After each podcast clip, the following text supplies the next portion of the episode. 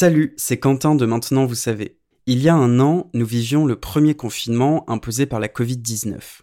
Depuis, de nombreux mots et expressions que nous ne connaissions pas forcément ont émergé. Tout au long de cette dernière année de crise sanitaire, l'équipe de Maintenant vous savez a décrypté pour vous ces nouveaux termes. De la distanciation sociale au passeport sanitaire en passant par la dette Covid, retour cette semaine sur sept mots qui font désormais partie de notre vocabulaire. Qu'est-ce que la dette Covid?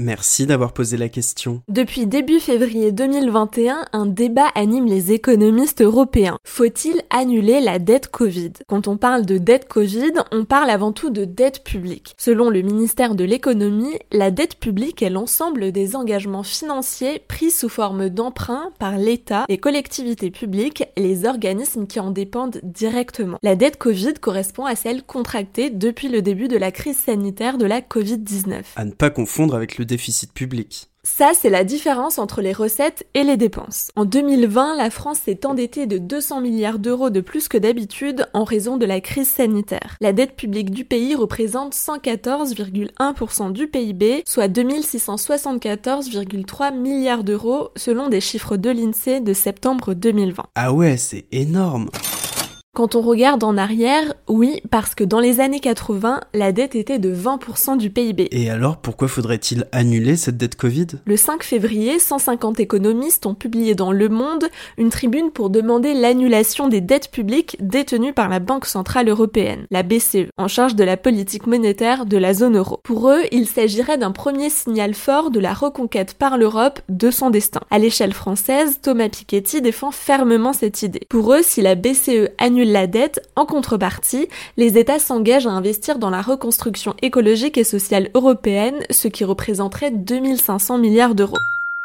Deux jours plus tard, Christine Lagarde, patronne de la BCE, a été catégorique. Non, la dette Covid ne sera pas annulée parce que c'est un des piliers fondamentaux de l'Union européenne. C'est même inenvisageable selon elle, qui précise que la dette se gère dans le temps long et que 2021 sera une année de reprise. Dans son camp, le gouverneur de la Banque de France, François Villeroy de Gallo, avait déjà affirmé en novembre 2020 son opposition. Selon lui, annuler la dette n'est pas possible, c'est une histoire de confiance. Voulez-vous laisser l'argent ici? Je ne crois pas, non.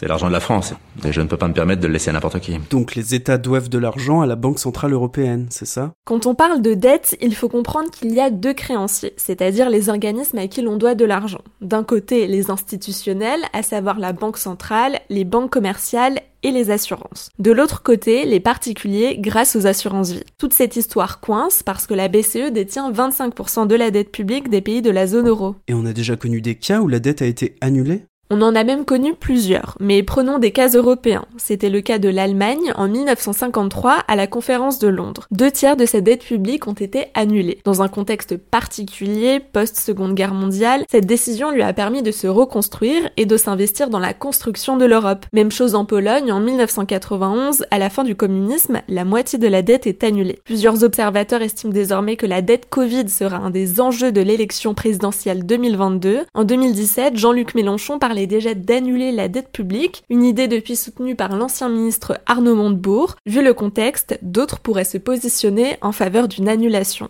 Voilà ce qu'est la dette Covid. Maintenant, vous savez. Un épisode écrit et réalisé par Pauline Weiss. En moins de 3 minutes, nous répondons à votre question. Que voulez-vous savoir? Posez vos questions en commentaire sur les plateformes audio et sur le compte Twitter de Maintenant vous savez.